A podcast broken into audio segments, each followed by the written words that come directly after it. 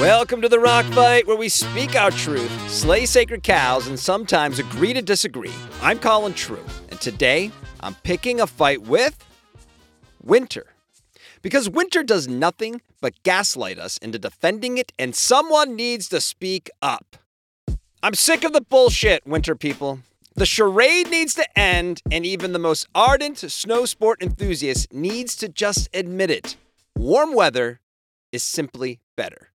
Now, if you love winter and you don't know me, I can hear your knee jerk reaction from here. Shut the hell up, San Diego guy. You're likely yelling into your AirPods or at your car stereo. What do you know about winter? Well, let me tell you. I grew up in Lancaster, Pennsylvania, whose claim to fame in the winter months is how close we would get to real, actual snowstorms that simply turn to rain. And as Snow Miser himself once said, who needs that? Longtime readers of Calvin and Hobbes may remember a time when Calvin, sitting on his toboggan with no snow around, just waiting and hoping for Uller to unleash a foot of fresh powder, when he remarks to Hobbes, and I'm paraphrasing here, if I were in charge, we wouldn't see grass between October and May. And as a kid living in a place where forecasted snow rarely came to fruition, I felt the same way. My families weren't skiers or even winter hikers, but I loved it when we would get snow. Anytime the weather worked in our favor and that rain snow line drifted a little further south, we made the most of every inch we got. Snow forts, sledding, snowballs, more sledding, football in the snow, playing in the woods in the snow, even more sledding. My brothers, friends, and I were out in it until it melted away in a gross slushy mess, and my mom was usually right there with chocolate chip cookies and brewed Swiss Miss. My memories of snow from my youth are downright Rockwellian. As I got older, my personal ambitions shifted north. Literally. Most East Coasters with an eye on moving away look west, but I was laser focused on New England, New Hampshire specifically. There was a myriad of reasons for this, and one of them, you guessed it, snow. I wanted to go somewhere known for its brutally cold and snowy winters. I wasn't looking to ski or snowboard, that started once I got there, but it's because moving somewhere warm sounded lame, and snow was badass. The West Coast felt like it was a galaxy away, and heading to the South where it was warm and humid, gross. I wanted to be seen as a hardy New Englander. And my pursuit of winter didn't end in the Northeast. Eventually, we got over the hump and started moving all over the country. First to Colorado, inside scoop, majorly overrated. And eventually to Utah, inside scoop, somehow both over and underrated. And it was there, living in Park City, that I finally got Calvin's wish of not seeing the grass from October until May.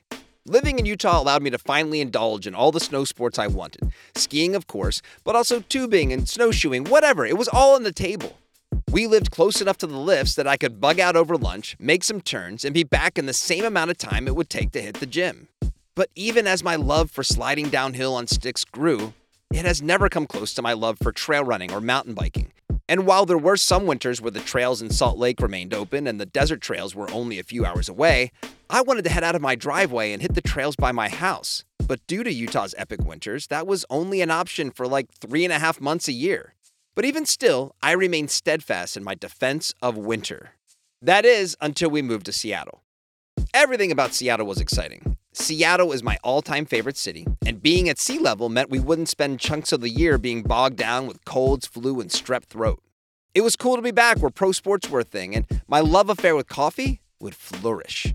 My only reservation was moving to a place where snow in the backyard was even less common than what I had experienced in my childhood home. But as it turns out, I didn't really miss the snow because you can honestly access snow year round thanks to all of the glaciated volcanoes in the area.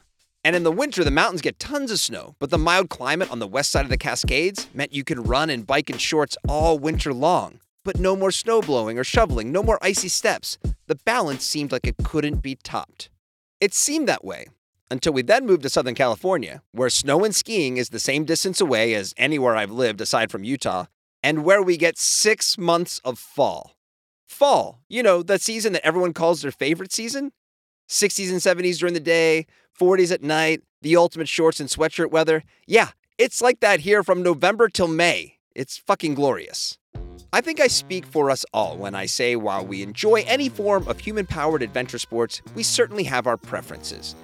Force me to rank them all, and as much fun as I have skiing, it's at the bottom of the list. And if you force me to kick one out, there is no way I'd keep skiing over mountain biking or surfing or even climbing at the gym.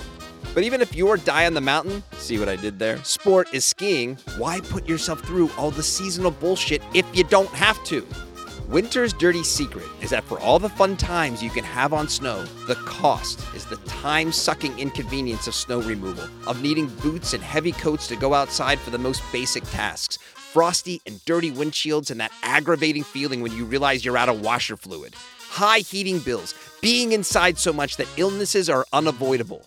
You can put the upside of winter sports ahead of all the others, but you can't argue that any of this stuff is particularly fun.